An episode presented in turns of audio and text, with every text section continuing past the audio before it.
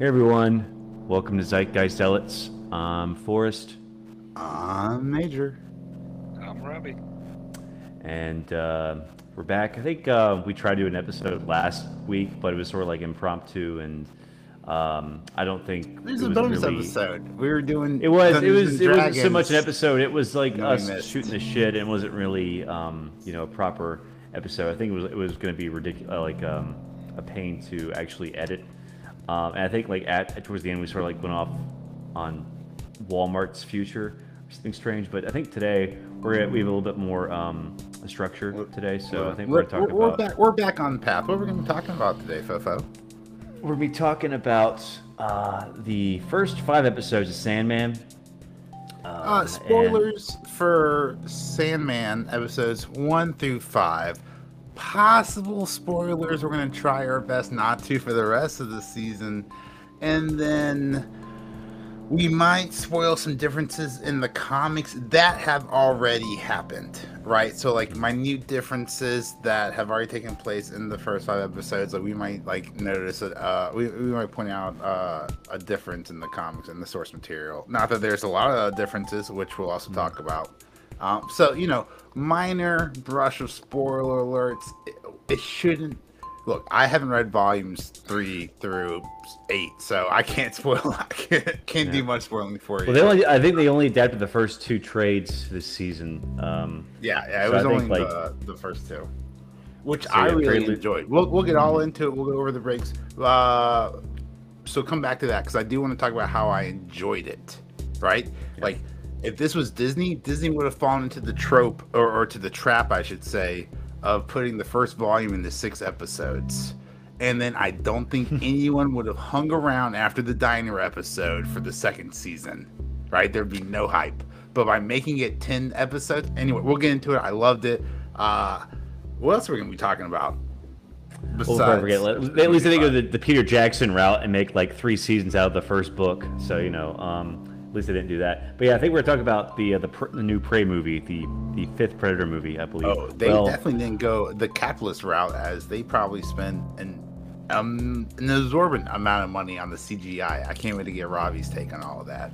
Or, or seventh oh, yeah, movie, they, since it was like was v- those A V P movie, those uh, those Alien versus. Predator movies. Which I do. I know it's not technically canon, or I read a headline that it's not technically canon, right? Uh, But A V P, A V P two, I hear I think, you. Yeah, I think they're canon in the Alien universe, but not the Predator universe. No, other way around. Maybe. They're canon in the Predator universe, not the Alien universe. Because at oh, the okay, end of yeah. Alien two, they hint the uh, the skull of the alien. But yes, thank you for correcting me on that. So they are well, not canon to Alien. They are canon to Predator. And in the multiverse of... D C madness, they're also canon to Batman, right? We get a little Predator yeah, versus yeah. Batman action as well. Anything That's a Predator fun comic. Isn't, it's it's yeah. Once they do, I think there's actually uh, Archie versus Predator comic oh, out there. They went ham. Everyone versus Predator, uh, and this go around, this is the fifth Predator movie. Predator I one, think like Predator the fifth, two. The fifth one that's just a Predator movie. Um, okay. It's like the seventh if you count the A V, because there was like Predator, Predator two, Predators, right. um, The Predator, which came out a few um, years ago, Predator and First then now, Blood, now and then Pre- Predator First Blood, Last Strike. Don't forget Predator, Predator and the Chamber Blood, of Secrets, Strike. and uh, Predator versus Predator, like uh, Kramer versus Kramer. Predator, the Two Towers. Um, yeah. Cool. Which, let, let's do Predator first. Let's. You, right. you guys, have you seen? You saw it, Rob? Rob, did you see it? Listeners, I, did you see I, it? Yep. Tweeted us uh, at ZZilla Podcasts if you saw this on your couch or in your local cinemas, because uh, I wonder how much of a difference that that puts on the user. I mean, obviously it creates some kind of difference, but I've got a nice system at home. Um, so yeah, let's just like, do you want to do overall thoughts and then we'll break it down, or do you want to like just kind of walk through the movie and then like we'll just talk about it as we go along? Um, yeah, we can like. Uh... Just do overall thoughts real quick. Thought it was uh, yeah. good. It's funny. I rewatched the uh, the first one, and I don't think I've seen it like all the way through before. The original one with Schwarzenegger, and um, yeah, I definitely still prefer the, the first one with Schwarzenegger. But definitely. I mean, I think the word the word on the interwebs is that this is the best one since the Schwarzenegger one, and um, I don't think I've seen, I've, it's weird. I've, I haven't seen any of the Predator movies, any, any of the Predator sequels besides the one, because the first bad. Alien versus. Predator. Yeah. I have seen them. They are, they're not nearly as good. It's like, forget Terminator one. It's like if Terminator two is Terminator one, right? And then the rest of the Terminator sequels, uh, or the rest of the, the, the Predator sequels, right? Like somebody out there loves them. And if you love them, thank you. That's awesome. I'm sure they appreciate it. Go Danny right? Glover. Uh, and but, like, uh, this Adrian is, Brody fans, yeah. This this this is just Terminator all over again, right? Like this was a successful, amazing American franchise. I mean, this is, if anything, more American than ever now that it's Native American. Like I really, mm-hmm. really love that aspect, and uh, I'm sure I'll talk more about this later on. But it actually harks back uh, to some comics too. Like there's some source material uh, in the comics during this age. Uh, so that's pretty interesting. Rob, what did you think about this movie? Um, well, I didn't see Prey, but I saw Sandman, and I, oh. I really enjoyed Sandman. It had some awesome, awesome C G I, great story. I'm a fan of sci-fi, so. I loved Sandman. You I could just. You, I think that I think that review also applies to Prey. Good sci-fi, good C G I. Yeah. There was. Uh, Is it sci-fi? A lot of what blood. Sci-fi was there? Prey, Prey and sci-fi. Uh, oh wait, Alien. Was there? An, At least about Sandman. It was Sandman. I guess. No, no. Sandman's. You can call it sci-fi, high, high fantasy. You can call it whatever you want to, bro. It's a dreamscape. Mm-hmm. I can't wait to talk about Sandman. Unfortunately for the listeners, we're gonna hold this back to the second half because we're gonna go over Prey first. Yeah. Uh, yeah. So. But wh- where's the sci-fi? Uh, And and the Predator movie? Was it the invisible ship? Was it the invisible man the entire time? I felt like I was watching Moon Knight all over again. Like I know the the, yeah, the budget was under a hundred million, and they really, really I don't know where they spent the rest of that money. Uh, probably on the authentic um, fur fur tra- fur trappings or the, the authentic uh, wear the, and the, ga- fur, uh, the garb for the fur trappers. Yeah, that was actual dung on their faces. For, on the uh, on the, the French fur trappers, and, I guess. So as we all know, thanks to inflation, that that dung is at an all-time high. So that's probably exactly, right. exactly right. yeah. It's, it's it's more expensive yeah. than hemp. So now, uh, it's also a more there. a more cruel critic might say that you're right and that this movie is full of shit. I'm not going to say that, uh, mm, but I'm going to point wow, it out to be nice. witty. But I'm going to say I don't I don't agree with that harsh critic, and I think they should they should calm down a little bit. Uh, so. The the movie starts out, right? And we, we see our main character. She's hunting. She hears something overhead, right? She hears some noise. And she, later on, we find out she calls it a Thunderbird, right? Which is a, a, tra- uh-huh, a traditional, yeah. a- ancient, mythological Native American, in, in Native American lore. Comanche mythology. Right. Yeah, now, so we might, um, we might know this better as a Zapdos. Uh, but for the Native Americans, we call it a Thunderbird. Um, nice, so yeah. Does that imply that the Predators have been here before? Um, it's Isn't interesting. It like their first I think. Time? Um, it's I don't know. The, it's I, the individual Predators' first time. Like this is like where they go to like become a man or, or a woman, whatever the gender of the Predators are, right? To to earn their you know their quinceanera, their bar mitzvah, their passage of rights, right? They they go and they hunt and they kill, but. Calling that a Thunderbird, it makes it, it implies that they've been here before. Well, what I want to know is possible. It just made me think about it. The way they tied this movie into like the other Predator movies was that um, the musket Ow. that she has was yeah. in Predator two. Yeah. And but by that logic, I think uh, this is my uh, m- my original idea.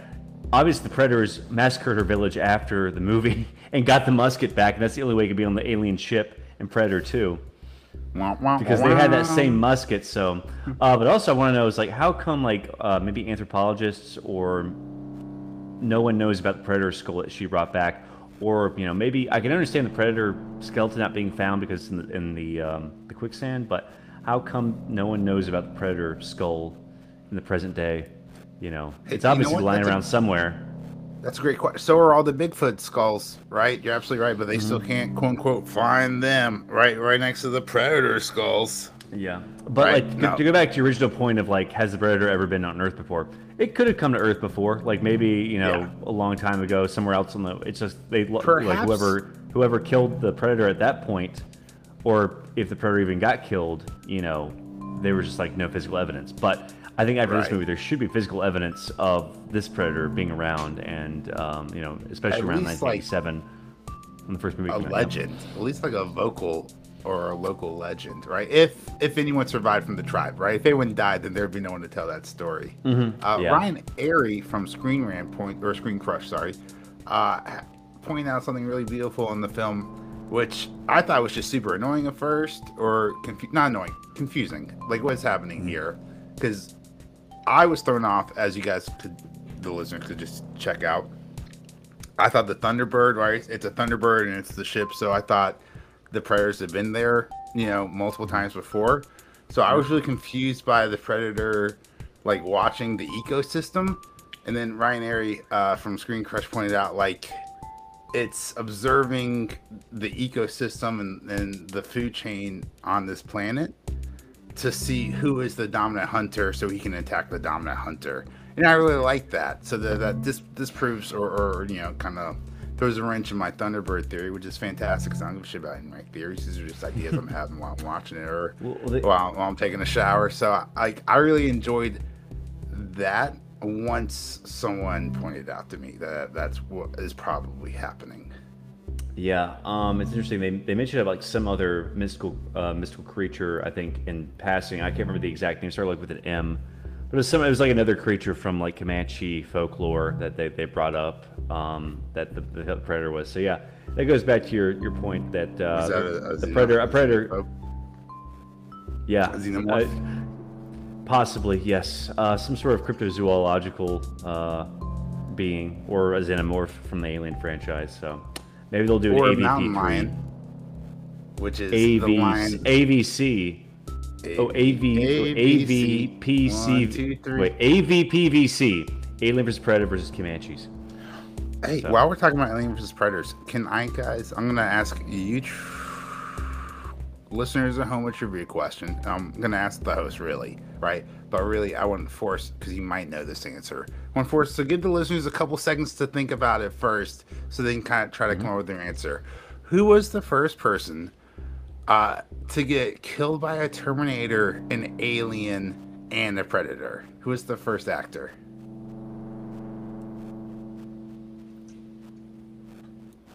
Do you want a hint? Uh, it's all the same actor? All the same actor. The first actor to get killed by a Terminator, a Predator, and an Alien. This is for the I M D B buffs okay. out there. I, I'm gonna say I'm gonna say is it Lance Henriksen? I'm gonna give you a hint because I know I think he's I know he famous in... for the Wilhelm scream. It's Bill oh, Paxton. Okay. I just think like Lance Henriksen. Really? Okay. Yeah, Bill Paxton. Was I think the Lance first Henriksen to be killed by all three. Okay, but I think like Lance Henriksen was in A V P. He was in Aliens, and he was in um, I think the Terminator. Um, yeah, yeah. So he was in like all three of those franchises because he it was Terminator, Aliens, then A V P. So that's why I said him. But um, okay, so okay. Bill Paxton. I guess he was in um, Elite Predator two. Why do you say Bill Paxton was killed by Predator first? Wasn't wasn't he? Wasn't Bill Paxton killed in Alien versus. Predator? He wasn't in. He was in um, Alien. Uh, let's see. He was in Aliens with Lance Henriksen. Yeah. He was in Predator two, I think. But I thought it took place after the first Predator. Yeah. And um, he was in the Terminator. And no, no, no, okay. I know he's, he's like he's like one of those punks who was killed. All right, so. no, no, no. I'm looking at a Screen Rant article right here. The only actor to be killed by a Predator, a Terminator, and a Xenomorph. Right. The only actor to be killed in a Terminator movie. A Predator movie and an Aliens movie is Bill Paxton. Don't, don't, don't make me second guess myself on my movie trivia. I think you said the, the first. I think you said the first actor killed by yeah, those creatures. Yeah. I, I think there's a second actor. I think later on someone else gets killed in the A V P who's been in the other two franchises, but I don't know who that is. Well, yeah, I mean, I think Bill Paxton, you're right. Bill Paxton has been in all three of those franchises. Oh. So is Lance Henriksen. But well, I think according to Screen Rant, it's he's the only one. So maybe the first and only, whatever, bro. On a technicality, I'm still right. You can still be the first and only. Okay. First, I, I, you know, for just, some reason, I thought you were talking about a character who was the same character in all three franchises. Oh, yeah. That's because I said character, but I'm an actor. Yeah, okay. I see what you're saying. Uh, to which I would ask you, Forrest, what the fuck, bro? Like, you've been watching too much Marvel, man. they're, like, they're not in the same universe. Like, but, maybe yeah, I, Predators are in Alien. Maybe Aliens are in Predators, but there's definitely no Terminators. That's true. Yeah, but, you've been watching too much Marvel, bro. Which is, it's, a, it's I'm, the I'm sleepy sickness. It's happened it to all of us. That's we, we call that the phase four. We call that the phase four of the sleepy yeah. sickness. So, but yeah, back to Prey. Um, yeah. You know, so uh, they hunt the mountain lion. She has mm-hmm. a great idea, right? Uh, now, this movie is very. So, I'm going to say this. Like, I thought this movie would be a, like, a really cool, like, female empowerment story. You have, like, a strong female character, right? Who is trying to become a hunter. And she. And, like, her storyline is parallels, a, like, mimics the Predator's storyline, right? Because, like, the Predators, for those who don't know, uh, the lore, which, a k a one of the things I didn't love about this movie, literally zero lore building, zero world building, uh, except the fact that we find out that the Comanche can speak English in the seventeen hundreds, in the eighteen hundreds, seventeen sixteen, but, like, we'll, we'll talk about it later. Uh, no real lore building. What was I talking about? I got uh, the, the mountain lion. The I think like the brother has to take her home. Oh yeah, so like... we can have parallel stories, right? So the Predator, what happens? The Predator's coming down to prove himself. He's on a he's on a warrior mission. Like she, mm-hmm. like they have that, that fancy Comanche word, which uh, I I wouldn't dare try to try to say it again. Mm-hmm. My South Carolina ass. Um, so like yeah, you know, it's a warrior's quest, right? And that's the same thing the Predator's on. So, like, it's right there in front of you. And it's one of the best elements and one of the best tools you can use for story writing is having, like, your antagonist and your protagonist on parallel stories. Mm-hmm. And when done correctly, it's a beautiful, like, story of, like, how, like, they're really, like, the same but the different sides. And, you know, they're all doing their thing. But instead, this turned into, like, some kind of, like, I don't know, prove everyone in my tribe wrong, like, glass ceiling shattering, like, montage or whatever, like, you know, sh- so she's like a fifteen year old girl or whatever, and all like the tribe guys don't want to don't want don't think she can be a warrior, and like neither does her mom, right? So I get that, right? Like, it's sexist and that's bad. She's our, our, our She's our main guy. We're pulling for her, and I do, like, I do pull for her. She was, she was well cast and, and well acted, right? Ah, uh, but but no um, one believes in her. And then she starts out. No one thinks she can be a warrior, and by the end of it, she's like the warrior chief, and she's like in charge of moving the the tribe, or whatever. So I just don't understand why they went for this weird storytelling, glass shirt, glass ceiling shattering storytelling like tool instead of like this parallelism that they could have used instead, uh, to show like the similarities between her and uh, the Predator, right? And like, I didn't have a problem with her. Like, if anyone was like, "Oh, that's like I, I have a problem like Mary Sue's," like I don't. I loved Rey and her Mary Sue-ness. Like, let's go Force, like Force Awakens. Like, I don't, I don't have three movies to watch Rey go to Dagobah and and study and, and train to be a Jedi. Like, if she wants to be O P at the very beginning, like, I don't care, let's go. Uh, so I guess along the short of it is, if this was a better story, I wouldn't have a problem at all. But I feel like they just missed a better story, uh, like low-hanging fruit. Well, I think the reason people are like resonating with this one more more so than the, the other sequels is that I think it like went back to the The, the basics of Predator, which is basically it's like a sci-fi version of the most dangerous game, where like, you know, humans yeah. are being hunted for sport, um, and I really like that they showcase like the different reasons people hunt in this, um, you know, in this film. Obviously, you have the Comanches who hunt for survival. They hunt. It's like also like a um, ascension to adulthood. But do they? Well, yeah. I mean, they have to hunt. They have to hunt to... for food. They have to hunt for like their clothes, and they, they use every they use every part of the buffalo. And you exactly. have the fur traders who who hunt for well, capital second, gain. A hundred percent, right? Like that's how we grew up. Like we grew up in, in Cherokee country. Like this was like what you learned in elementary, middle, and high school. Uh, so my question is, she is hunting this unknown creature, the predator, right? With these, you know, one huge uh, twig, uh, foot long. Um, and she, then she like tries to kill a bear. She like shoots arrows at a bear. I'm like, bro, what are you doing? What are you gonna? You gonna carry that six hundred pound bear back to your tribe? Like, what's the point of that? Are you going to eat the bear? Like, you were just trying to kill a bear to kill a bear. Like, were you going to, like, use all of the bear? Anyway, go on. Yeah, and then you uh, just, like, the, the third, like, you have the uh, the Comanche hunt for, like, survival. And um, yeah. it's, it's, it's, it's, it's like a, a, like a quest for manhood when you go in your first hunt. You have the fur trappers who are hunting purely for economic gain. They'll just leave the buffalo skin. They're not, they, they, they don't use all of it. And you have the hunter, and the predator who hunts for sport. So, and maybe, I think maybe in predator culture, hunting is like also like a quest for manhood, but I think for the most part, you know, they're not hunting for survival. They have freaking ships and high yeah, advanced, advanced technology. So, so they're hunting yeah. for sport, like the, like, you know, in the first movie. The um, dangerous so I thought it was interesting. Like, you know, we have like three different reasons why these uh, people are hunting, and they um, showcase all three of them. But yeah, like you said, I really like the, the scene where like, we don't see the predator, I don't think, until like halfway through when he takes his camouflage off. But before that, we see him like kill the bear, lift him up, and we just see him covered in the bear's blood.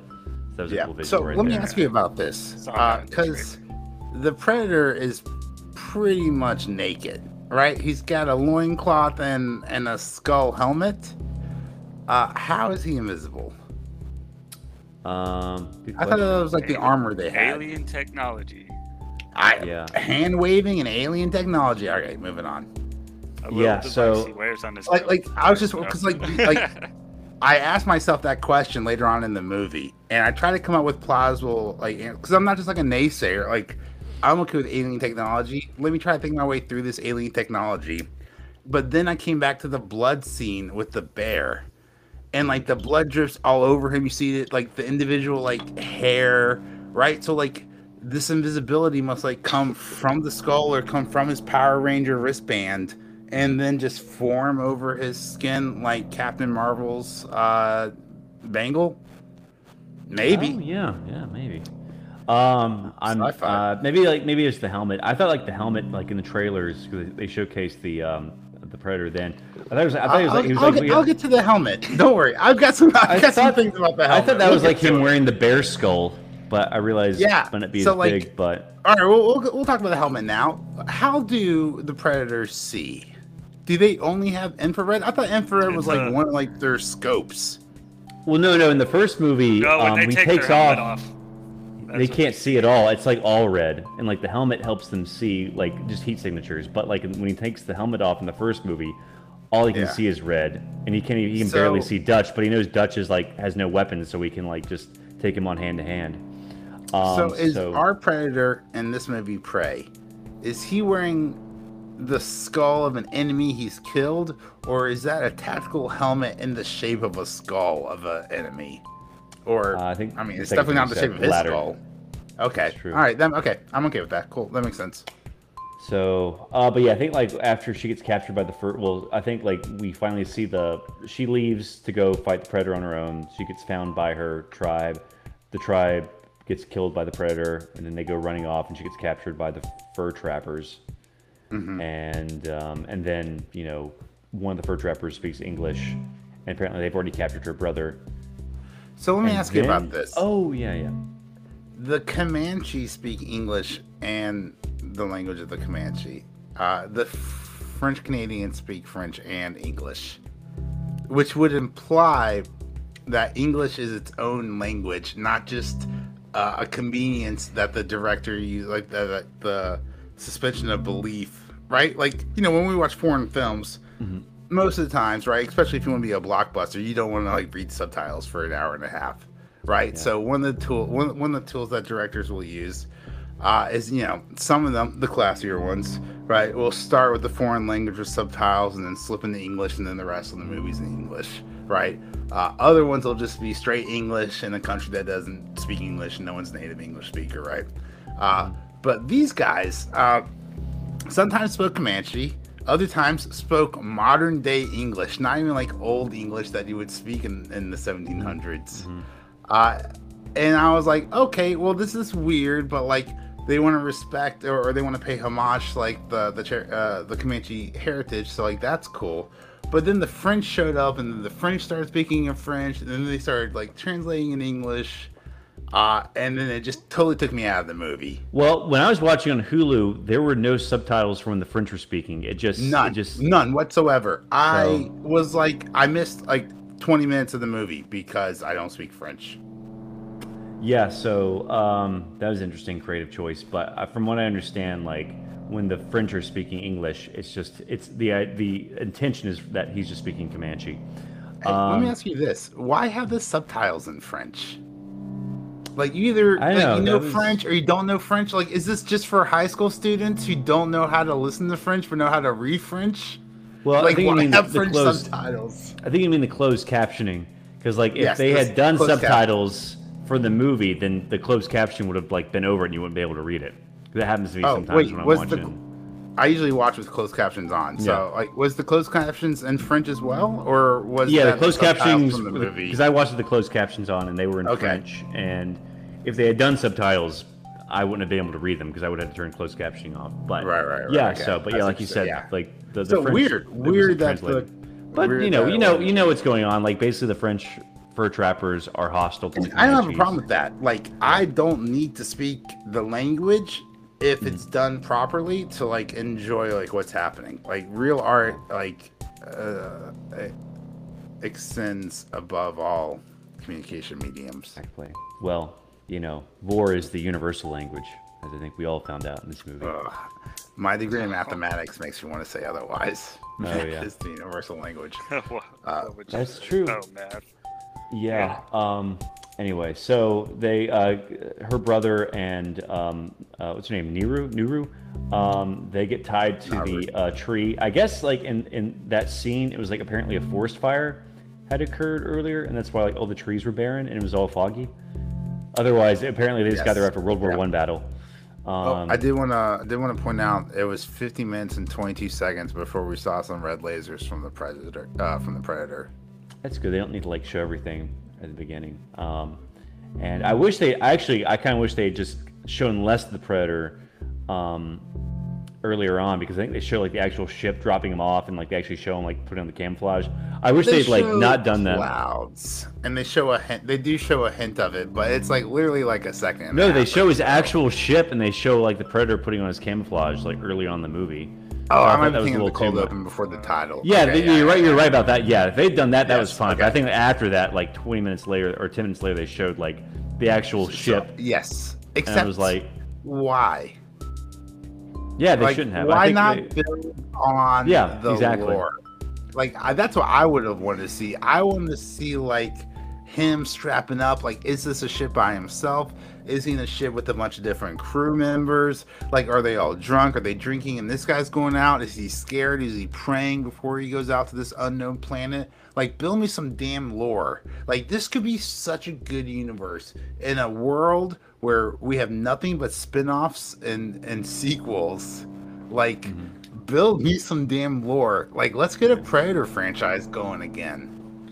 Well, I think they were trying to get one. I think there's they opened the left door open for a sequel um, after them. I, I think I stick, stuck around for the after credits scene, but I think um, they did leave the door open for Ooh, more Predator movies. After credits yeah, scene, how sophisticated! Yeah. Ooh la la. I, I probably should have watched it before doing this podcast, but you know, I fell asleep. I didn't know anyway. they had an after credit. Oh wait, no, oh, wait. Are you talking about the after credit scene? Or are you talking about the cave drawings during the? The, the the credits. Oh, I don't know. Apparently there was. I thought there was a. I thought I read there was an after credits scene. I didn't. I didn't hear sure. anything about a post credit scene. But if you stick around for the credits, right, mm-hmm. it tells the story that you just watched with cave drawings. It's actually really well done. It's very artistic. It looks really nice.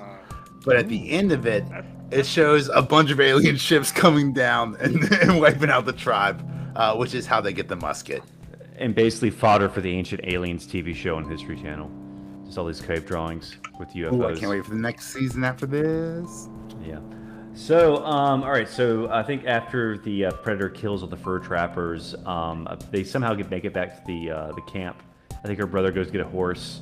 They fight at the camp. She learns how to use a musket in like two minutes. She learns how to use the musket from the fur trappers. So she yes. like she, she fights six of them. She she. And he's given like kills six of them, six grown men. But before, without the without the musket though, she kills him like in, the, in like her uh, with yeah. her hatchet or her tomahawk with the string on it. Um. Yeah. So yeah, she learns how to use. Is a musket. That cultural appropriation? Anyway, not important. Going on. Well, it's interesting. Like you know, it I, is, uh, it I, is don't want, I don't want to skip to the end right away, but I think yeah. my one of my my major issues with this movie was the ending. And the way she does eventually defeat the Predator, I don't think it was very convincing, considering she had just learned how to use a musket.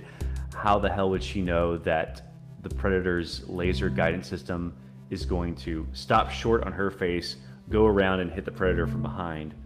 That's aimbot, you know, that, baby. Aimbot's just instinctual. Oh. I mean, that's what I mean. Am I wrong? Is that like, like he was he was going to hit her with the laser sights, and then like he shot his. his gun or his gauntlet or whatever, and then like it went around in a circle and he'll hit, hit him in the head. Yeah. That what happened? No, I think it's complete bullshit. It was terrible, and I just want to point out that fifty years earlier, Newton formulated his theory of gravity. Mm-hmm. And also, not to mention, like I think she pulled him into the quicksand, and um, yeah, the, uh, the, a, a being that can like lift a freaking grizzly bear over its head, you're not gonna be able to pull it anywhere if you're like you know. I mean, I don't weigh that much more than her. I'm probably. And I wouldn't be able to pull him. was, you know. Oh, she was like, granted, she was you know thicker than some of some of the skinny ass French Canadians she was beating up. But like you know, she t- she she does like like take down six men in a row. And I was like, yeah, so guys. And I was like, what is happening here? Belief, yeah. Like this, this maybe, girl, maybe they so, were like really, really, really drunk. Maybe they were, or really, really skinny, or really, really French. But shh, kidding, I love my French listeners out there. Uh, but like, here's my thing: like, she in her tribe, she wasn't good enough to be a hunter, right? Mm-hmm. If they start out the movie and it was like, yeah. Her brother is this amazing warrior hunter, right? Because he becomes the warrior chief, right? And she is also an amazing hunter, right? Like she can still fight male oppression and be really be a really good hunter, right? But the fact that they make her a really bad hunter and kill the fucking predator, get the fuck out of here. Like what are you doing here? Like this is not writing. Um Other things I want to talk about writing, if I can tangent for a second, because this is unscripted. Uh, well, it's outlined. I wouldn't say scripted. Um, I felt like the writer had just read. No, I, that's that's. I take that back. Scratch that. I feel like the writer just watched a ten-minute YouTube video on Chekhov's gun as a writing tool, and decided to throw it in ten times in this movie. Uh, to little effect and, and to little avail. Like I, cause I was, I'm writing this in real time, right? And, and you'll see, I'm talking about at, at one point, uh, oh, if you want to see it, uh, you can join our Discord. We'll put a link in the description. It's free to join if you want, if you want to be a part of the conversation and, and check all this stuff out. Uh, but at one point we're watching our main character and she's like trudging through the woods and then it cuts to the predator and he's got some kind of like, you know, I jokingly put, I said shark repellent, right? Talking about Batman, right? He's got some kind of like W D forty that melts the, the the flesh off of the bones of his skull, of these like the skull of the wolf he kills, and it's like a it's like a seven second scene, and I was like, oh, that was dumb. I wonder if that's Chekhov's like skull, and then yeah, like you, you fast forward like forty-five minutes and. Like one of like the uh, Native American guys like stabs the predator in his leg with that skull, and it's just like it didn't slow the predator down, it didn't do anything at all. It, it, except it, it felt just like, it. It, yeah, it, was, it just felt like like like a twelfth grade high school student just read about Chekhov's gun and was like, ah, let me throw this in a bunch because it's really cool. And don't forget the orange flower that makes your heat signature go away, which you know. I guess it was an interesting idea, but that just seems less plausible than covering yourself in mud to me. So covering yourself in mud is an external barricade that stops the heat, right? Yeah. Taking, ingesting a substance that lowers your body temperature to the point where you don't show up on infrared is literally killing you, right? Like, there is a reason why if you have if your temperature is ninety-five, ninety-four degrees, you're going to the doctor. If your temperature is ninety degrees, like, you might be dead, right? But like, you're definitely still showing up on like the heat index for Predator. Uh, let me ask you this, talking about bag rotting, was this a different script passed around Hollywood and someone's like, what if we turn this into a Predator movie? This was originally just like a um just like the coming of age, just, yeah, just, just like, like a, a woman, Indian. just like a woman, a Native American female empowerment coming of age story, and they were like, yeah, but like, you know, instead of just killing a bear, what if, what if we just put a, what if we also had like a predator? I don't know. I think it's just like one of those instances where you need to look at the production section of the Wikipedia page for Prey, because didn't you say this was like a comic? Or like maybe there was a comic story where they, I think the Comanche fought predators. Loosely, loosely based on this, around this time period, uh, there there there is a set of comics, right? To the point, and like some of it's very, you know, I want to say like, I don't know, I don't know if it's faithful to the source material, but uh, it at least pays like homage to it, like the way, like she kills like the, uh, the way she lures the predator out at the end with like the French guy, like mm-hmm. that was in the comics. Oh, okay. Um, but yeah, I think uh, let's let's, uh, let's let's let's get some final thoughts on this. Let's move on to um, Sandman a little bit. But um, yeah, so like she kills the predator, obviously, and uh, she goes brings its head back to its tribe. And yeah. uh, oh, hey, happy, she happy painted herself in their blood, mm-hmm. and I was just thinking about the hundreds of diseases that uh, he probably brought with him that he's yeah. immune to, but we're not, and she's just covered in, and and then it just made me think about the blankets uh and just how terrible the Europeans were. Um yeah, but that, that was silly. That was, don't cover yourself in blood, people, especially if it's radioactive green.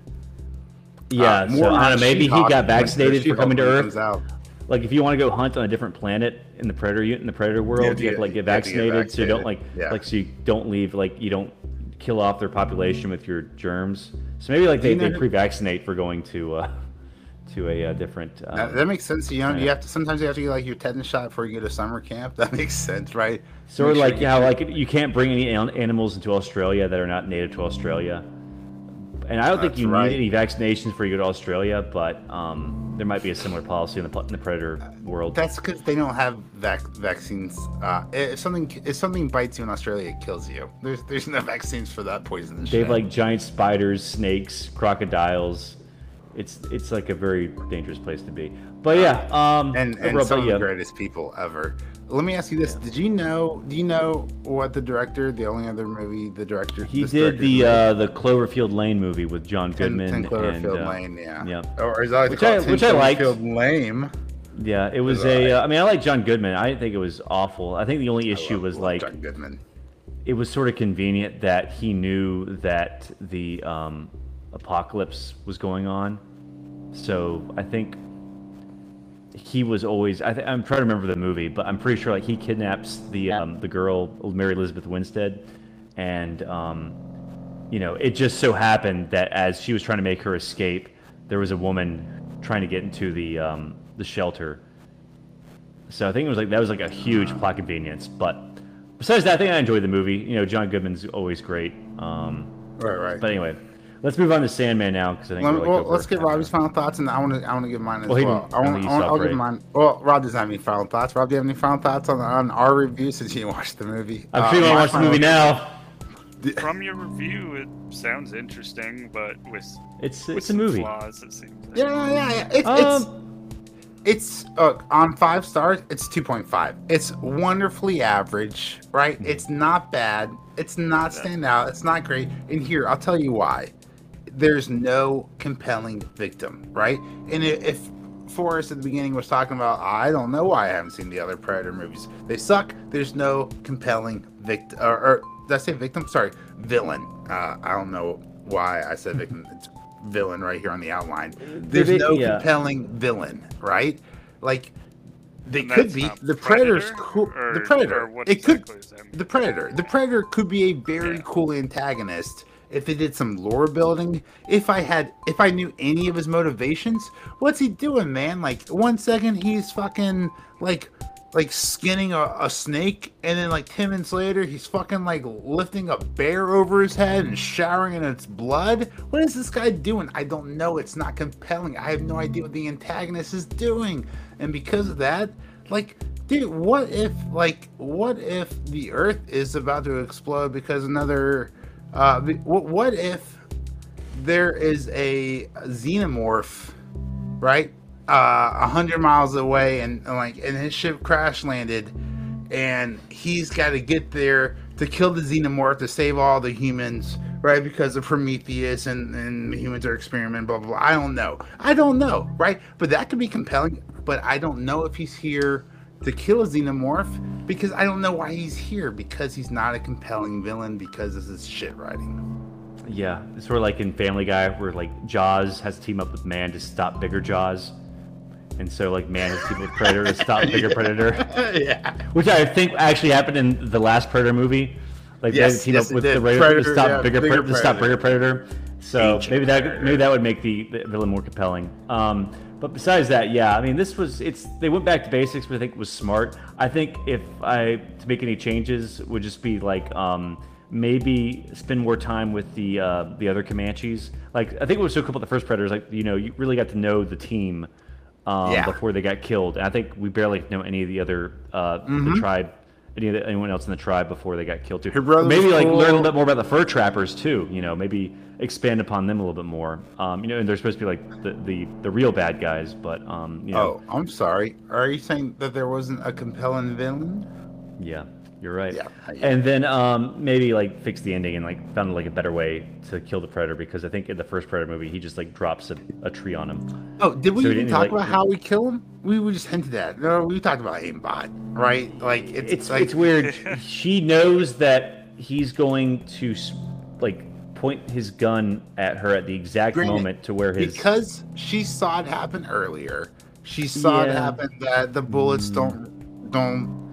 Did she? Okay, I didn't really. She saw, yeah. She when they were like when she was like attacking like, the last French guy, right? She saw that like the the Predator was shooting, was trying to shoot the guy with the gun, but the bullets were going to where the red dots were aiming, right? So my first question is, how dumb is this Predator? Is this a seven-year-old Predator?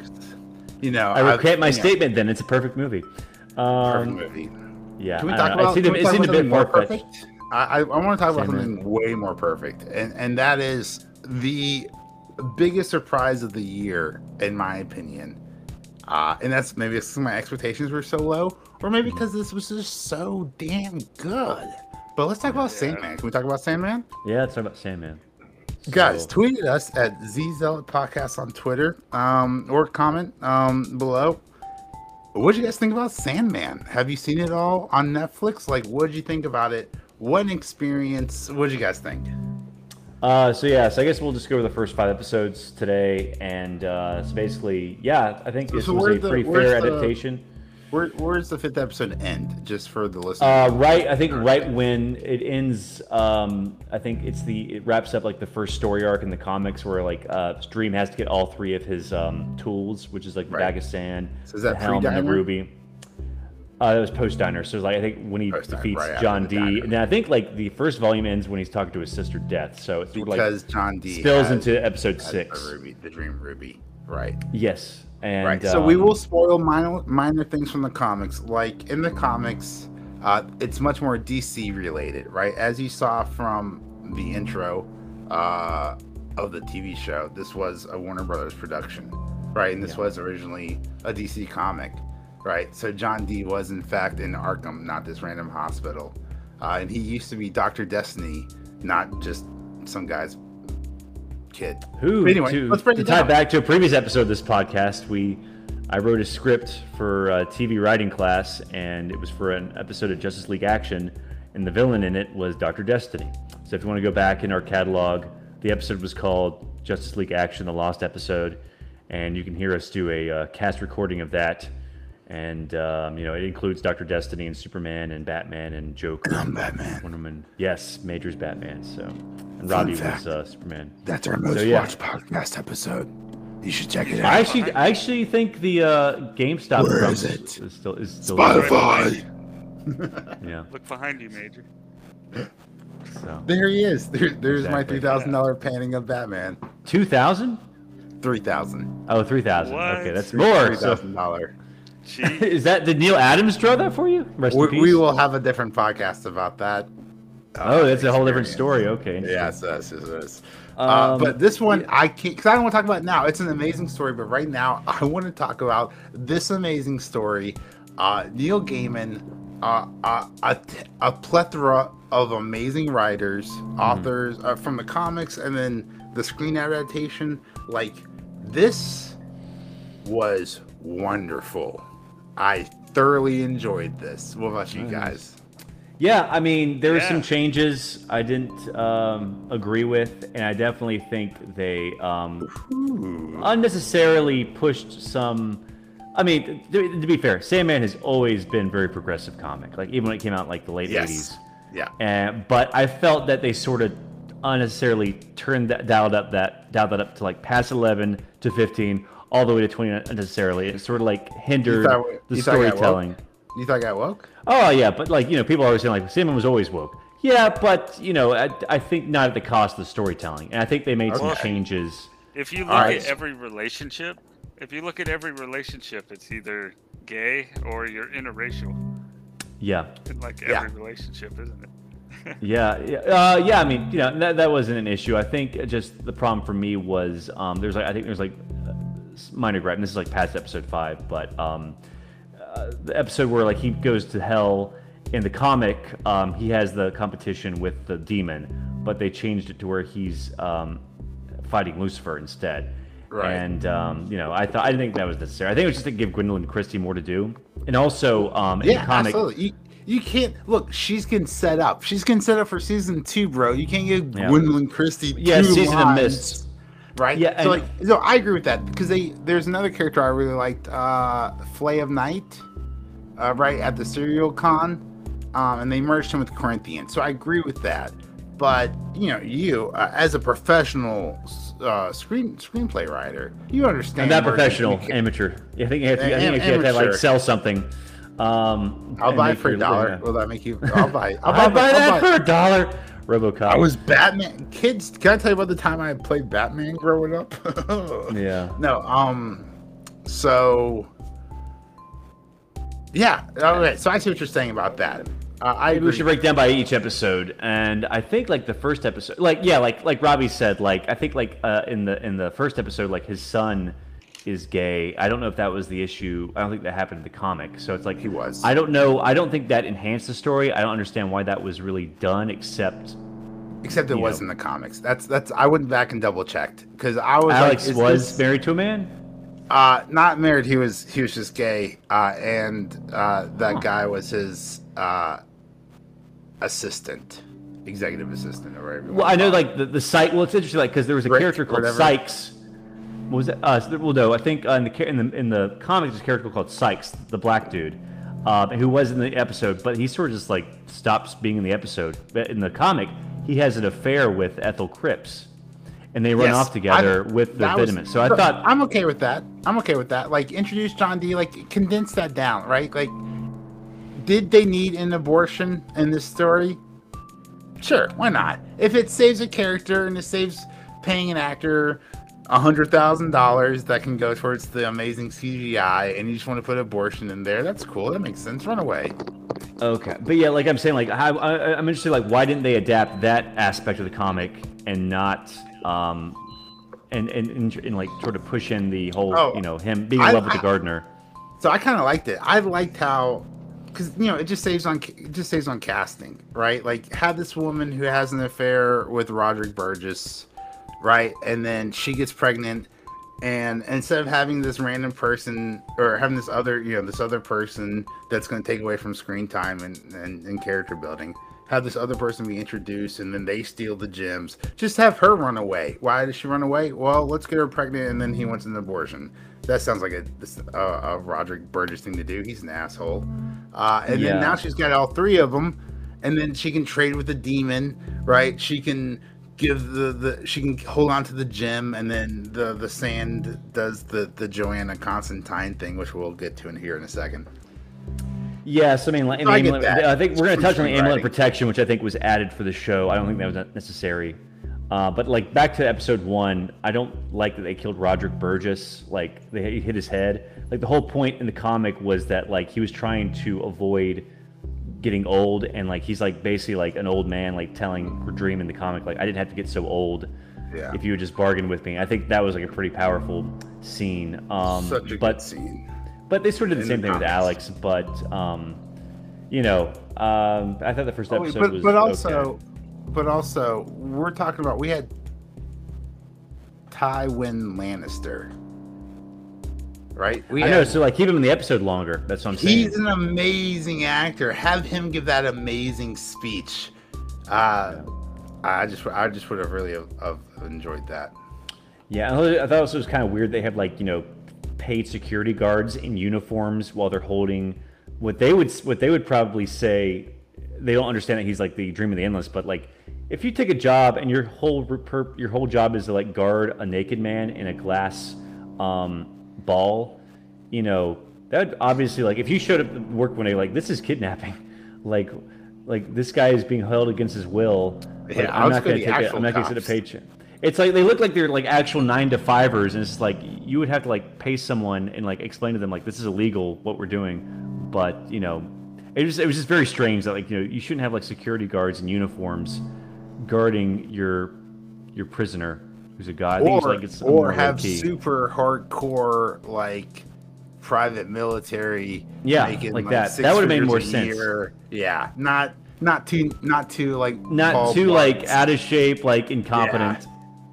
Like but then, how cops. do you fall asleep? You gotta have you, how do you how do you how do you get a security guard to fall asleep? Who are like literally just oh yeah, and also like doesn't his husband like just like like ruin the circle and it's like whatever he like looks back and sees like he like looks oh, at no it. Problem. I think it's I think it's purposeful though. Like like I think the husband uh, feels empathy for that uh, guy for for that guy for fucking Morbius the the dream man. Even though dream, even though he knows man. that Dream is gonna punish his husband, which he does. Yeah, so I mean, he's dead. Yeah, he still feels bad about it. I th- I thought that was plausible. Like I I would think I like to think you know one I would have as soon as my dad died I'd be like I'm so sorry this happened. Let me get you out of here. Like you know I would have like looked at like. the numbers and like this only ends in two ways: I die or I let him out, right? I would have just apologize. Well, yeah, it was just like he's like, just say he won't kill us and we'll let you go. Yeah, and like, like oh my gosh, saying, like yeah. He, but I dead. think in the comic that didn't happen. I think Alex literally tried to make the exact same deal as his dad. He tried he did, to like, yeah. In the comics, Alex did, yeah. So, so I didn't really like that. I didn't like shit. that change either. So like that's one of my, my basic issues with the show is like none yeah, of the okay. changes I feel enhanced what was in the comic. I feel I think they were just done mainly. I felt a couple of them. We'll talk about it as we go on. I felt there were a couple minor changes. You're, I agree, getting rid of some characters here and there, but you know, like I, mean, I can see like want to blood the cast. Yeah, so he escapes in right, the first thing, episode. Go ahead. Go ahead. Thing I was thinking of like, what do you think would have happened? Remember, he was holding his hand up on the ball, and he was about to reach out. What do you think exactly would have happened if they touched? Or was he just? Well, like, I didn't know he could like actually go through the the them. glass. Yeah, I know. How could he like put his hands through the glass? That made no sense like, to me. He like shattered it. Uh, uh, I don't think it was shattered. I don't think. Eventually, not not on. Well, that was before. That was before. We're talking about like in the present day, it's shattered. But like before, like when he killed the Raven, and he's trying to like reach out to Alex. Apparently, he could like put his hand through the glass. So I don't know. That didn't make sense to me. They uh, that, they should have explained that better. But yeah, let's move on to episode two. So he escapes. He goes back to dreaming. It's like a wasteland. He meets Lucien, right? Um, who is uh, ginger swapped, which I don't have a problem with. Like I've always said, cast the best actor, especially when you have like they didn't have to change the name. That's it's the Lucien thing, in the comics, yeah, and I, I really like enjoyed her. The That's the thing. I, I really it was it wasn't done because she was the best actress, you know. I don't think they they they they they auditioned like a bunch of like you know white or oh, no. male dudes for this role. They I think they uh, they specifically wanted a a a, pers- a P O C female for this. I'm so like if you I mean yeah like, P O C like like com- completely dictates I, the rest of like her. I understand heritage. what you're saying though. Like if they if she was like the best actor out of like if they like auditioned like white males you know you're white right. females yeah. and she was the best. Yeah, but they didn't audition. That's not what you're feeling. Yeah, you know. And so I, I say this as the, the this is my same stance with Doctor Strange and Tilda Swinton, right? Mm-hmm. Like she was phenomenal for the role.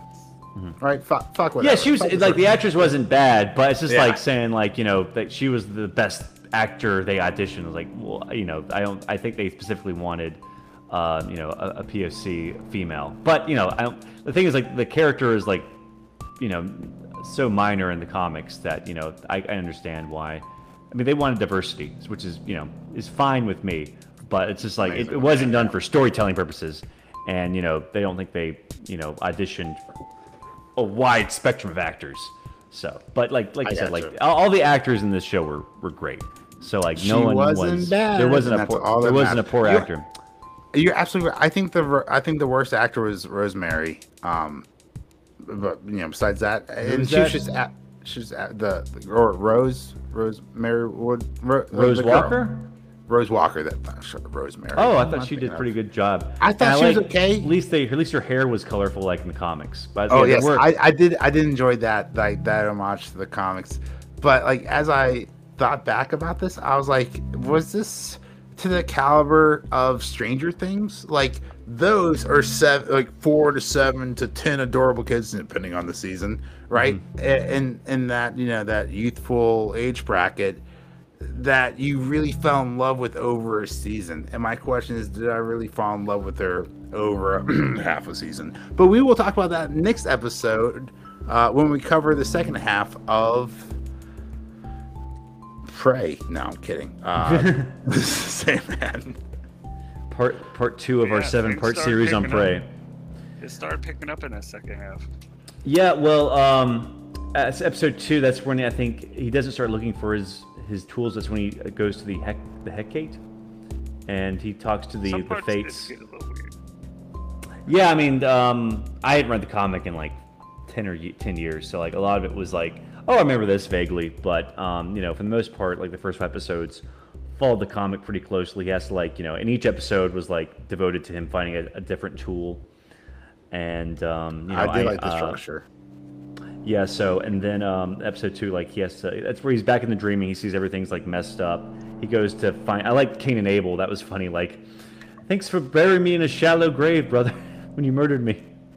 I love yeah. how, like, yeah, I love how, like, Cain is still Cain and Abel. They're just so casual about it. Forgot yeah. that. It's happened so, so often. Yeah. But it's interesting because um, I think Lucien, Cain and Abel were all, like, hosts of these anthology comics before Sandman, like, in the seventies, like, Cain was the uh, the House of uh, Secrets host. Or, oh, okay. Was it House of Horrors or House of Mystery? Well, House of Secrets, one was House, House of, of Mystery, one was House of Secrets. So these are like two different like yeah, horror was, anthologies. Yeah. One was and, Cain, like, one was Abel. Yes, you're right. Cain was the host for one, and Abel was the host for another. I think Lucien was like an, there was like another series like um, Secrets of the Haunted House. I think Lucien might have been the uh, host but, for that one. But it's interesting because these were all second. like um, these were all like um, previously established D C characters. Um, can can so. I can I gush for a second on the lore? Like I mm. haven't been this excited about the lore of a television show since like Game of Thrones, right? Like, uh, are you talking like like Lucien's in charge of a library that has every book that's ever written, every ever will be written, ever thought of, right? Like this is like a cool fucking world that we like the, the yeah. Sandman lives in. Like this is exciting. This is good storytelling.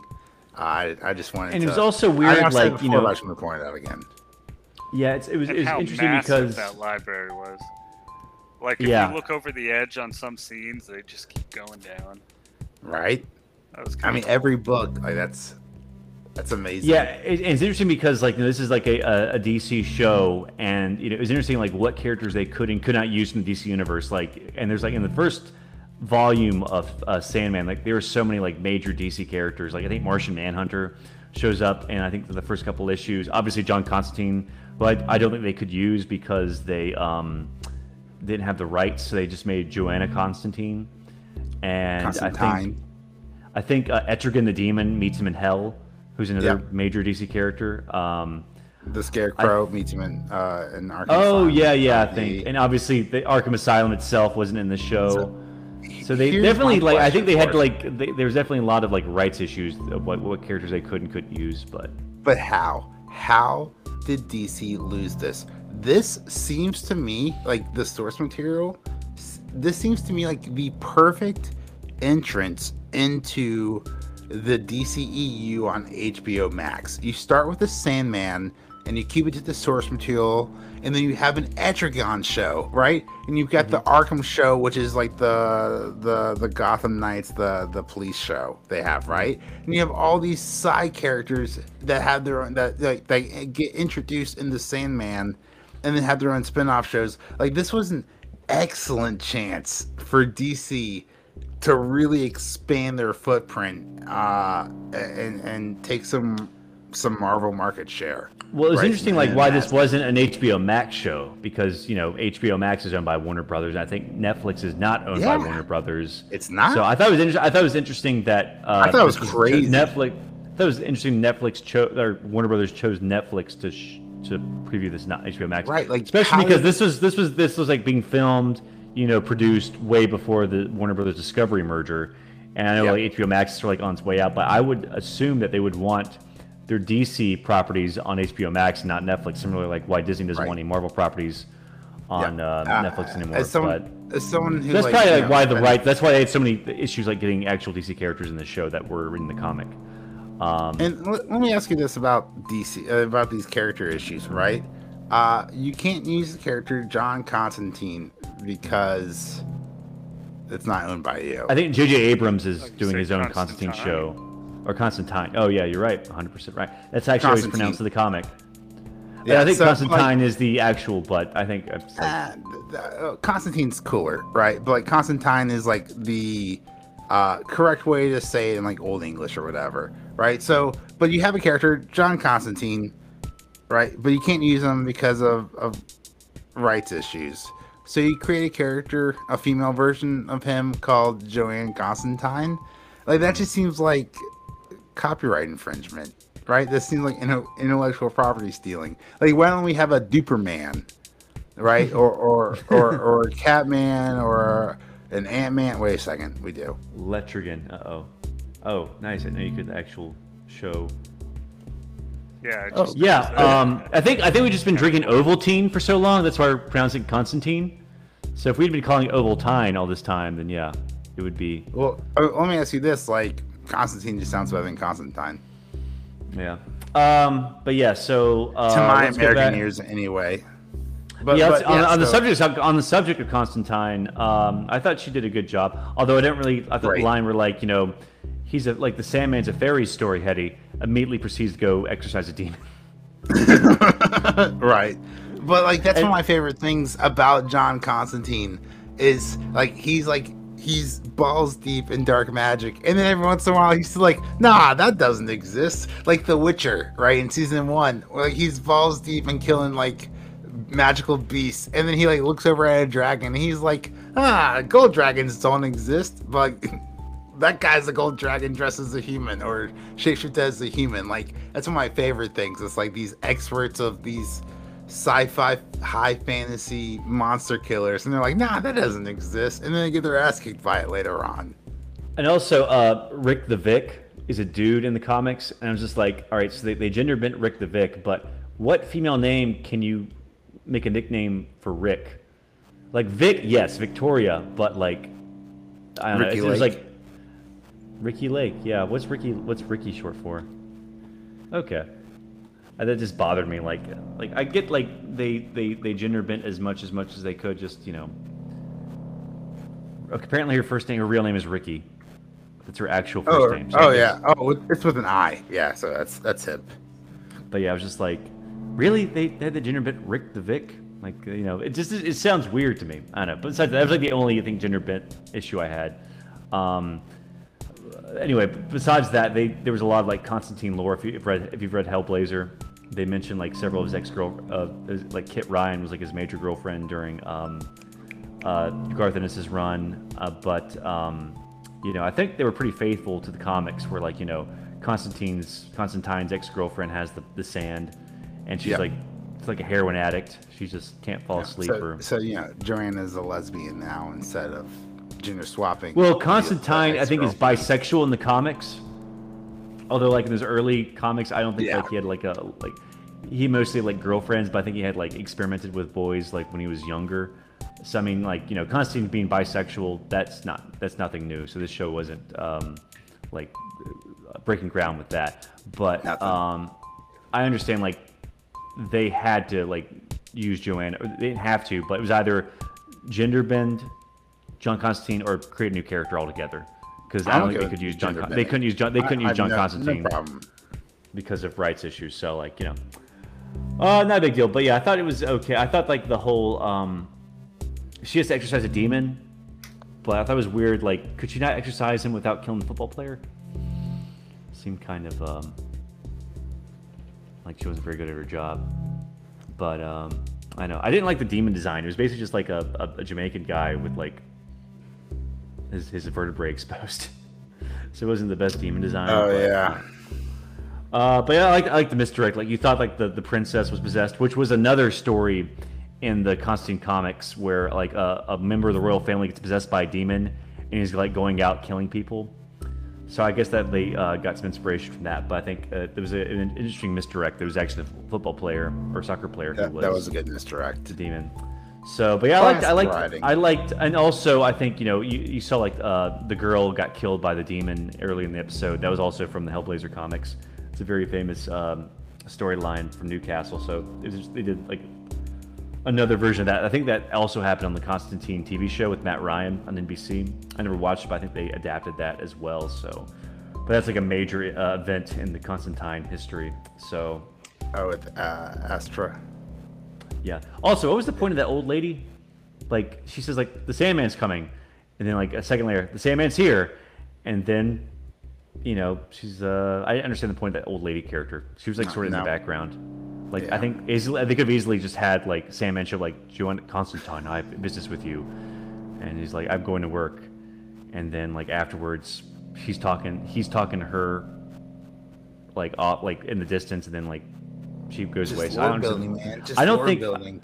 I guess there's gonna be a Hetty. I guess there's gonna be a Hetty spinoff or something. I don't know. That character was just weird. I don't think she. I, don't, I it's been a long time since I read the comic, but I don't think the character was in it. Anyway. Uh, let's go on to episode four. He goes to hell. Yeah. Well, let's talk about. Um, I think we, we talked all about. Oh, yes, he goes to H E double hockey. But we also forgot to mention Raven, the Raven Matthew, um, played by the great Patton Oswalt. I like that line. Like you were spying on me. He's like, I was spying on you. If I was spying on you, you'd never know it. Yes, that was great. At first, I wasn't the hugest fan. It kind of like threw me off. Not to mm-hmm. the level of seeing like. Um, From going, everyone's so serious to this. They needed some, yeah. They needed like a comic relief, like right. I was like, oh, did Marvel? I was like, did Marvel take over this halfway through? Like, what, what is yeah. Matthew Conan here with this lighthearted humor? I'm pretty sure that the character Matthew uh, is like the soul of Matthew Cable in the in the yes. body of a raven, and Matthew Cable is Abigail Arcane's husband, who is Swamp Thing's love interest. So, so he... and and Constantine. originated in the Swamp Thing comics. So I was wondering if they were going to mention Swamp Thing at all, because I think he might have a cameo in the Sandman comics. Could be wrong, but um, obviously, like the, the the first few few issues of the Sandman series were very heavily rooted in D C Universe. But Definitely. then, like as, as as the series progressed, they they they referenced it a lot lot less. Oh yeah. Um, oh, I mean, although I think and, like Darkseid comes to his wake at the very end. But um, besides that, and, I think and we have like, Hector, right? And uh, Hector Holloway, who is Hawkman's son. Hawkman's son, then Lyda, who is Wonder Woman's son. So I mean, it's still there. Oh really? Oh, I didn't know that. We're going. To, yeah. So oh yeah. So Lyda is the the Wonder Woman's son. Lyda is the daughter of Wonder Woman and uh, Steve Trevor, or Steve no no Steve Trevor. Yeah. Oh, okay. I think I just know yeah. like Hector Hall, and also yeah, there's that, like another. That's a Hawkman. There's like three superheroes called the Sandman in D C Universe. Nothing to do with the Sandman in the Marvel Universe. But the first Sandman was uh, Wesley Dodds, who was basically just like a guy who wore a gas mask and had a sand gun who would like make criminals fall asleep. Second Sandman, I think, was created by Jack Kirby, and I think he was called something um, Sanderson or something. But like this, like Dream is like the third Sandman in the D C universe because there were yeah. like two, two other superheroes. Um, so Sandman. The Sandman you're thinking of with Jack Kirby is actually mm-hmm. referenced in this T V show when we yeah. see Jed. Yeah. When Jed and, is dressed um, up and he calls himself the Sandman when he's with um, that nightmare Gaunt. Yeah, who's also changed from, um, was it Glob and Brute? Yeah, so there were originally four that, uh, four um, Arcana, right? These four rogue dreams and nightmares that uh, Sandman had, Morpheus had to go get, right? But, you know, storytelling is better in threes. So I, like, you know, that's a change that I do like. You know, condensed down to, to three people, especially since Glob and Gloud or whatever their names were were working together anyway. Yeah, so but we're not gonna get into those episodes uh, no, today. Not yet. And also, um, yes, I don't know. They changed Brute and Glob into Galt. It was like a shapeshifter. I don't know. There might have been another rights issue. I don't think they're, you know, maybe the Jack Kirby's estate won't let them use it. Yeah, I, I I haven't heard about any rights issues. I just think it was like I I really enjoyed her tiny little arc, right? Like a nightmare who just wants to be a dream. Like, I love that. But we'll talk about that in the future. Yeah. Let's talk about Hell. All right? Let's go to Hell. Yeah, so uh, Hell is interesting. It was like, uh, well, obviously in the comics, like the, the, the demon who greets uh, Dream at the gates of Hell was Etrigan. But in right. this comic, it was Squatter Bloat, which I think was like a minor character in the comics. But um, Etrigan's I, I, I thought it was, favorite. Well, yeah, yeah. My favorite uh, he's demon. Another, another he, Jack he Kirby rhymes. creation. Yeah, he rhymes, and this this demon rhymes. So I thought I heard them rhymes like Etrigan. Etrigan is like, oh no, it's not. They couldn't get the rights. Uh, but you know, I thought it was interesting. Like Dream had such a hard time getting into Hell. Like who has a hard time getting into Hell? I'm pretty sure like getting out is is, is the hard part. Well, no, it was just like it was just like um, Sandman uh, or no, uh, Dream had like, dude, it's Hell. Let me in. Nobody wants to be here. You know, just let me let yeah. me in. So it was like, all right, I guess I'll let you. It's like like Hell was like what? an exclusive club or something. Why is like, this a gated community? Why like why are you giving um, me such a hard I'm time? On the Hell, list. It's a freaking prison, you know, um, essentially. So he goes. Uh, I thought um, uh, Lucifer's they house fall. like Hogwarts. He saw a Squatter Blot. He follows Squatter Blot, and also you notice the people in the trees. Yes. Yeah. So like in the comics, it's called the the Forest of Suicides. And like so, like as you're walking by, the trees are saying like, "No, I couldn't take it anymore. Like it was too much pain, and like you know, uh, you know, I had to, I couldn't, you know, I was." God, the comics so, are like, so good. The comics are like very, very dark, and that's why I felt like they definitely they were afraid to adapt some things in the show, and I guess the Force of Suicide. I mean, there's something else they I think they they didn't want to adapt later on. We'll get to, but like that's just like you know, I, I, like I said, like the comic has always been progressive, but I think they did they dialed up like. The wokeness, this for lack of a better term, to eleven, and but also like so I think you know they were also very very afraid of offending in some cases, you know, so like they, well yeah had, it's like, Netflix dude. If Dave Chappelle came and fucking get although away, I do commend them for still making the Corinthian gay and villainous. I'm not, not that he was villainous because he was gay, but like he he was a villain who just happened to be gay. Yeah, yeah, not just like I, a hint, not just hinting, and then like later on you have to like ask the director after the first season, is this character gay? Like this is just straight out gay. But yeah, but like he, he like he sleeps with um the guy who's like looking over Rose's house, but he doesn't kill him. And I was like, okay, they did that because they didn't want to like offend anyone. And the same thing, like the reason like uh you know Doctor Destiny didn't or John D didn't kill the woman who gave him the ride. Like he kills her yeah. in the comic, but I think they didn't kill her because they didn't oh, want her name's Rosemary. Yes, that's who I was thinking of. Isn't her name Rosemary? Okay. She said she, she was a bad actress? No, no, no, no. No, Rose Walker. I didn't love Rose Walker's performance with the whole Stranger Things. Like, it wasn't bad at all. But when you look at, like, Stranger Things or, or Stark or Stark, or if you look at other, like, examples of young actors portrayed in this time period, like, you can fall in love with a character in a single season. Uh, and I just didn't fall in love with this character. Yeah, but we'll, we'll get that. That's like part two of the series. So like uh, he goes to Hell. He finds his helm. They yeah, have Rosemary. A character with like half her face missing, who I don't think shows up yeah. until like volume four, Season of Mist, which is like I guess what season two is going to adapt.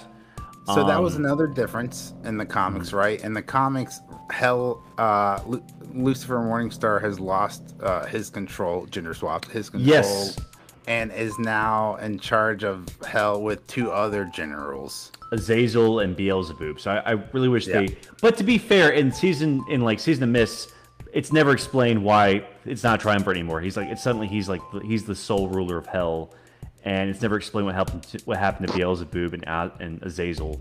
So I mean, I I can understand why they didn't include those. Oh, definitely. Two. I was just it would have been nice out. to see them. It would have been cool to see how they adapted Azazel, because it's basically like a bunch of eyes, right? It's like a very, right. he's a very weird design in the comics, and like Beelzebub just like a giant, well, disgusting didn't fly. Didn't we see Azazel at the end when uh, we'll get to it in a second? But it wasn't that the giant rip with the mouth and the eyes talking about uh, making a deal with Lucifer Morningstar? Was that the season finale? Yes. Sorry. Okay, I haven't seen it. I've only on episode eight. I'm jumping. I'm sorry. But they should like if they. But like you said, if he was in the episode in the finale, they should have introduced him in episode four. So. Yes, I agree. Right? Say hello. And yes. also, I hated. I you know I didn't so like good. the. it I didn't looks like, so good. Oh really? The C G I so. looks so good. Yeah, you're gonna love it, dude. I, I did like really I did impressed. like Lucifer's Palace. It looked very epic and big, but it did look like Hogwarts. Yes, uh, I did not like the way Lucifer looked. The wings looked Which is like, like shit. Is that like, is is that a reference to like while while parents thought Harry Potter was satanic back in the day? Is that why Hogwarts? That's is that why uh, Satan's Palace looked so much like Hogwarts? I just think I just that think was a everyone, nod. I just think everyone here was British. Like Dream, right? The Sandman has a very punchable face. As an American, looking like that guy has a very punchable face. And the whole time, like, well, the first episode, I was just thinking the whole time, I was like, shouldn't this be played by Edward Cullen? Uh, but I did grow to fall in love with with the actor, and I, I think the casting is is perfect.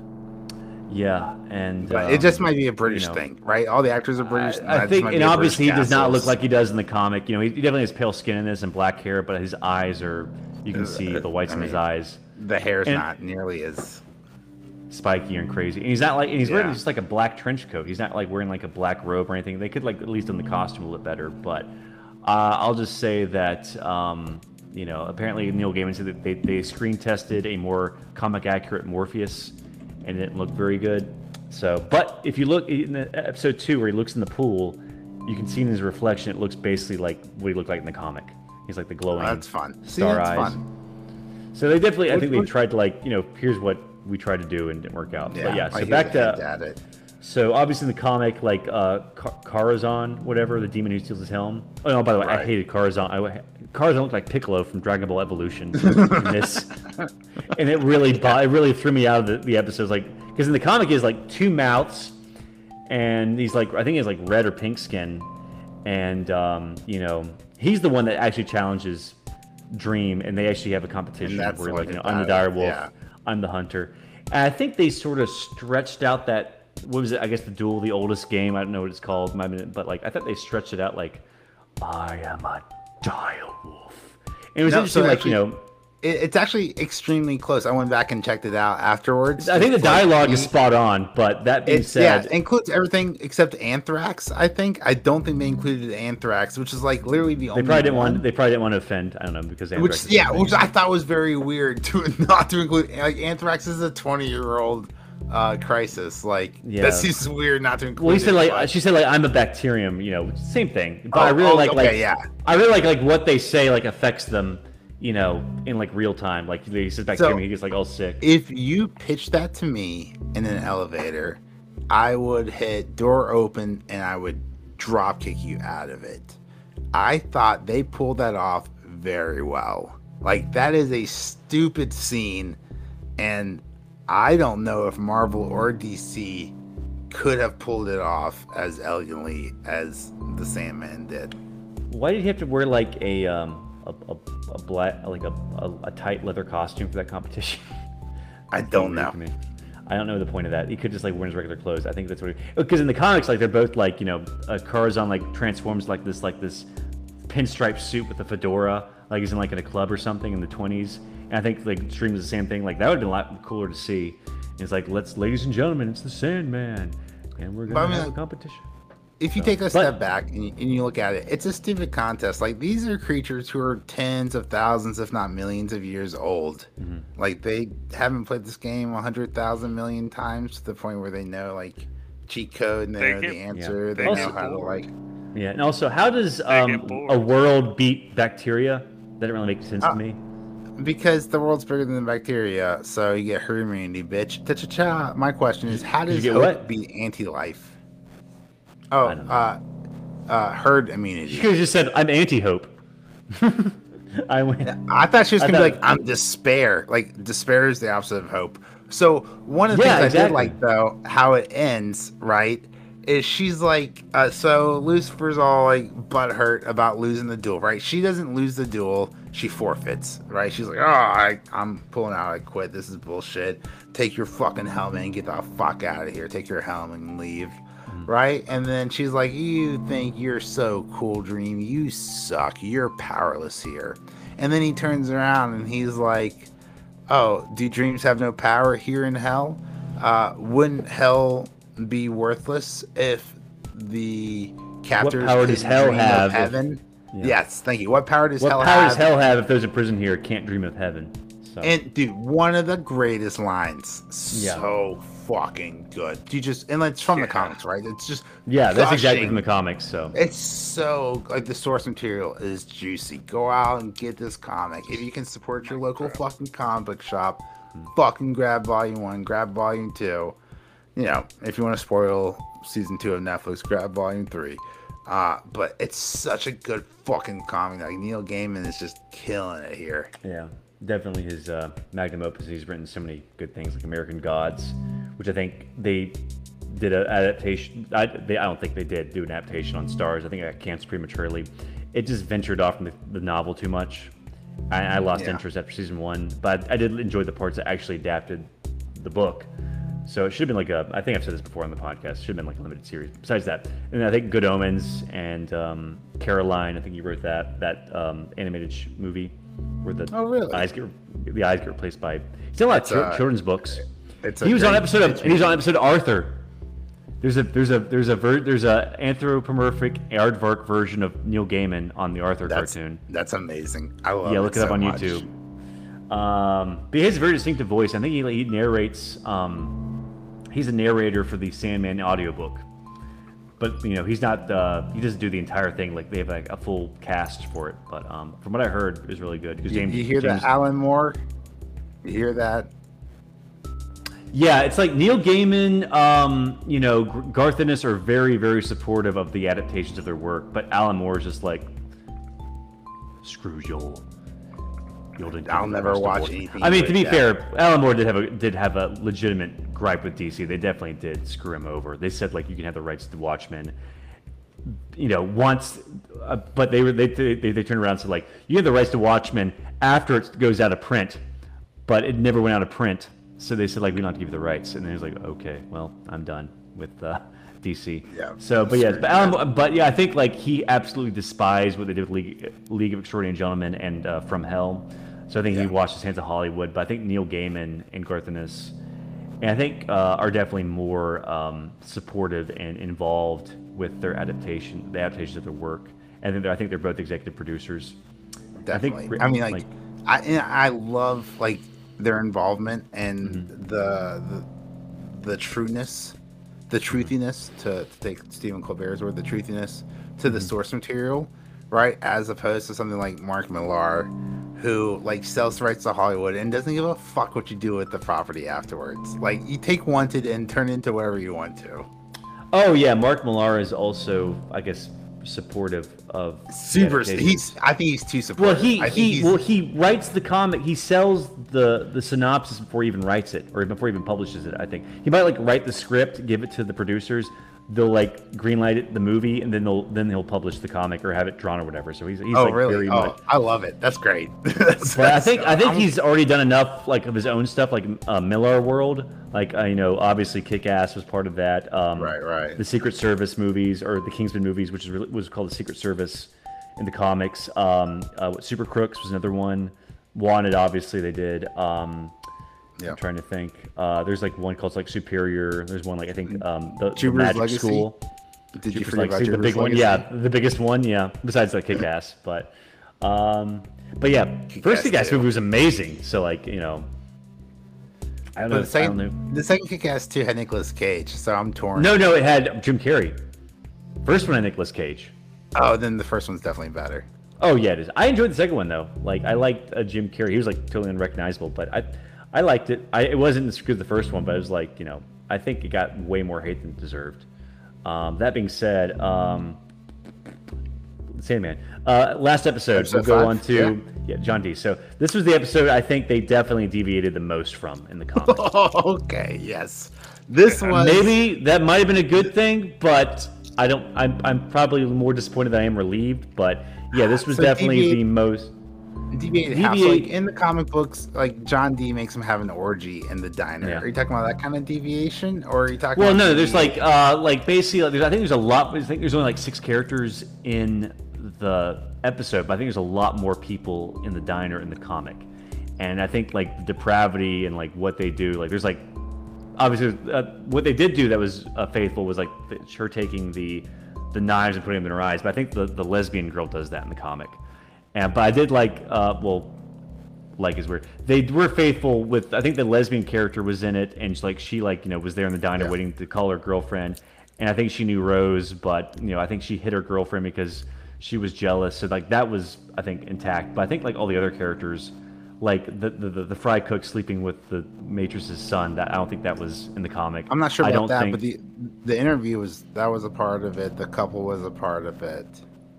Yeah, it's been a long time since I, but it, I don't I'm pretty sure like 'cause there's like one scene where like um you know they're all parading Doctor Destiny or John D around. He has like the word God written in blood on his chest, and like yeah, like, he's like naked. And he's bites got off. Blood. He bites off like someone's finger, and like they draw it, and like you know, like one of the um, uh, I think there's like cannibalism. Like like one guy like you know thinks he's a wolf or something, like bites off, and like another one like rapes the uh, lesbian girl. So I could probably understand why they didn't do that, but yeah, it was a lot so more this, depraved. This, so earlier in the podcast, we were talking about like how they didn't go.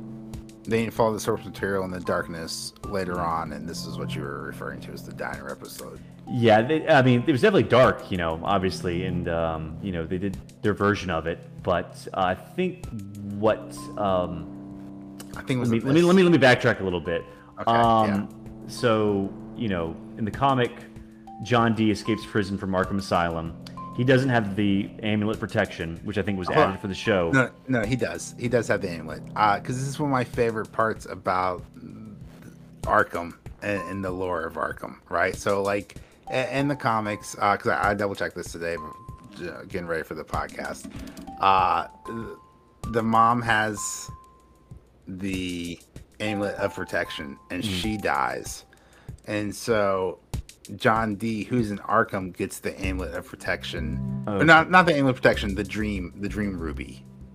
And then that's no, no, he gets it. He goes. No, he goes to the actual warehouse in the comic and gets it. But I think he has just has a gun in the comic. He might have an amulet. He might have had the amulet. I don't remember it. I just know he like he holds the woman at gunpoint, and like right away, like she knows she's a hostage. And the thing is, like she's afraid of him right from the start. But they start to get talking. Rosemary, and become on better terms. Yeah, the, uh, the woman who gives Mariah, I guess it's called Rosemary. So like, yeah. basically, like she was always a hostage at the, at the beginning of the comic, and like he has the gun on her, and like at the very end, like you know they made peace, like you know thanks for talking with me, and he's like, um, you know, were you gonna go to the police? And he's like, she was like, uh, no, and he's like, well, it would have made any difference, and he shoots her. So you know, and then obviously in the show he gives her the amulet protection, but like it's a lot darker in the um, um, in in the in the comic, and also he's a lot more deformed. Um, in the, in the comic, because he hasn't been dreaming for like the past fifty years, so he's like he's very much like like disheveled and like skeletal and disgusting. Oh, okay. All right, so, so I just googled I, it. I, I googled it. I was right the first time. His mom does pass on the amulet of protection, and he gets it in in Arkham Asylum, and that's how he's able to escape. And then okay. he gets in the car to go to the warehouse to get the actual ruby gem. Yeah, but he also has like a gun, and that's like you know that's what he uses to. Right. So, but my and he thing, shoots he shoots Rosemary also. My so. my hilarious point that I wanted to point out uh, was how incompetent Arkham Asylum is, and that they yeah. give him like like this guy is locked up, and they give him like an amulet of protection, even if you don't know what it is, especially if you don't know what it is. Don't give it to an inmate. It's, and like you know, like that guy, like it's a necklace. Like I could just choke someone out, like, or kill someone, or people kill are himself. Like you know. Like, Like dumb, that, like that's dumb writing, but like whatever. Like that's yeah, just it just goes to the incompetency of Arkham Asylum, and to that point, think I how many like lives have been saved if the people are if the employees of Arkham Asylum could keep the Joker locked up. I like people like always like blame Batman, like like you like you've killed so many people because you let Joker live. Like it's not my fault. Arkham Asylum just you know sucks at their job. You know yeah, they can't like keep these guys locked up. People, just keep right like it's like, it's so, like I give it like you know. Go ahead. What I want to see in the next Batman. Reeves and the and the and the Matt the Bat Reeves universe, right, is this edgy, ground to earth story about how the inmates in Arkham Asylum make minimum wage, and therefore mm-hmm. it's not worth any of their lives. And like they only make minimum wage because Arkham Asylum keeps getting broken out of. So like the reconstruction cost takes out of all of like the the money in Arkham's like uh, uh that Arkham has, so they can only mm-hmm. afford to pay their employees minimum wage. And that's why their employees are so bad, and that's why they're in, these uh, inmates keep escaping. Like, I think that would be like a really good in-world explanation for why these guys keep getting out. Yeah, makes sense to me. Also, um, right? But yeah, back to um, that's a, that's a very good point. Yeah, it's a very good point, and you know, it really just goes to show this was not Arkham Asylum. It apparently was in Buffalo, New York, so it was um, Arkham Buffalo branch, I guess. So anyway, he escapes from yes. prison. And uh, you know, he he drives Rosemary. But uh, back to episode five, like so after he like kills everyone in the diner, um, Dream shows up. But in the comic, it's such a cool scene because he's like basically everyone's dead in the diner, and Doctor Destiny's just there waiting for Dream. He's like, ah, there you are. You don't even look strong enough to make this interesting. And like you know, because like like Dream's just shambled in because just shambles in because he's like you know, um, he's weak. Yeah, so I, I did like that they changed that. Like that was such a cool like because like that's like the very end of the comic where he's like you know he's just waiting for him in the diner. And he's like you don't even look strong enough, and it really just makes Doctor Destiny look like a very formidable threat to Dream because he's like not even afraid of Dream. He like you know he knows that he holds right. all the cards, and then the next the next issue is like all about Dream and Doctor Destiny's battle for control, and that just felt so rushed in the fifth episode to me. Like yeah. literally like the last ten I know minutes. What you mean.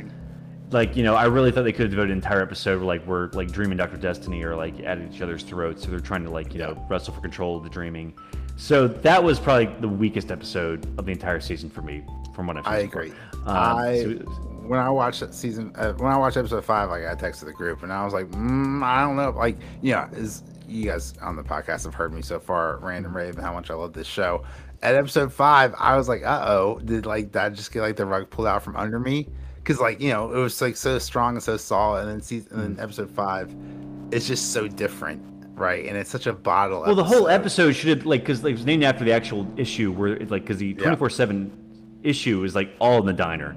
Then at the very end, Dream shows up. That's what they yeah, should have done. Like, twenty, the entire episode inside the entire episode should have been in the diner, and then Dream shows at the very end. And they shouldn't even, like, shouldn't Dream at the very beginning either. They should have shown him at the very end.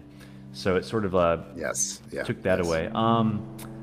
But yes, I, you know, that was definitely the weakest episode of the season for me. Um, yeah. But like, like I said, there's a very, very faithful adaptation on YouTube. I think some guy, um, like, just did like a fan film where they just uh, adapt that issue, and it's very, very faithful. I think Neil Gaiman actually saw it and he actually gave him the thumbs up.